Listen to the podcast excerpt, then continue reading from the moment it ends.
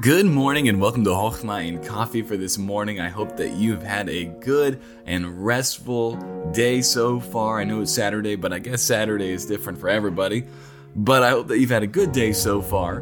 And we're continuing right on through First John, and we're in First John, and we're going to look at chapter 4, verse number 12. And I apologize for the kids in the background, but it says, No man hath seen God at any time.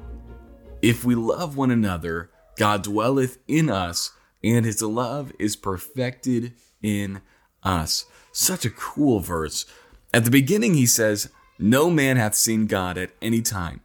That is so true. I mean, we can look at this and be like, man, what, do what does he mean? I mean, Jesus was on earth, and obviously they saw Jesus, and Jesus is God. And so that's not what he's saying.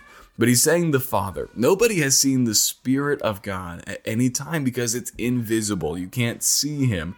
In fact, when Jesus was talking to Nicodemus, he says that the Spirit, you know, is like the wind. You know, you don't see it, but you see and you feel the effects of it. And that's why we get the second part of this verse when he says, If we love one another, God dwelleth in us, and his love is perfected in us. We can know God through this spirit that he has implanted into us, which he talks about in the next verse, verse 13, God dwells in us, and people can see the effects of God and what he is like through our submission to him, through our love that is like his love. And so, I mean, the, the simple question and simple takeaway from this morning is can people see Jesus in us? Can people see God in us?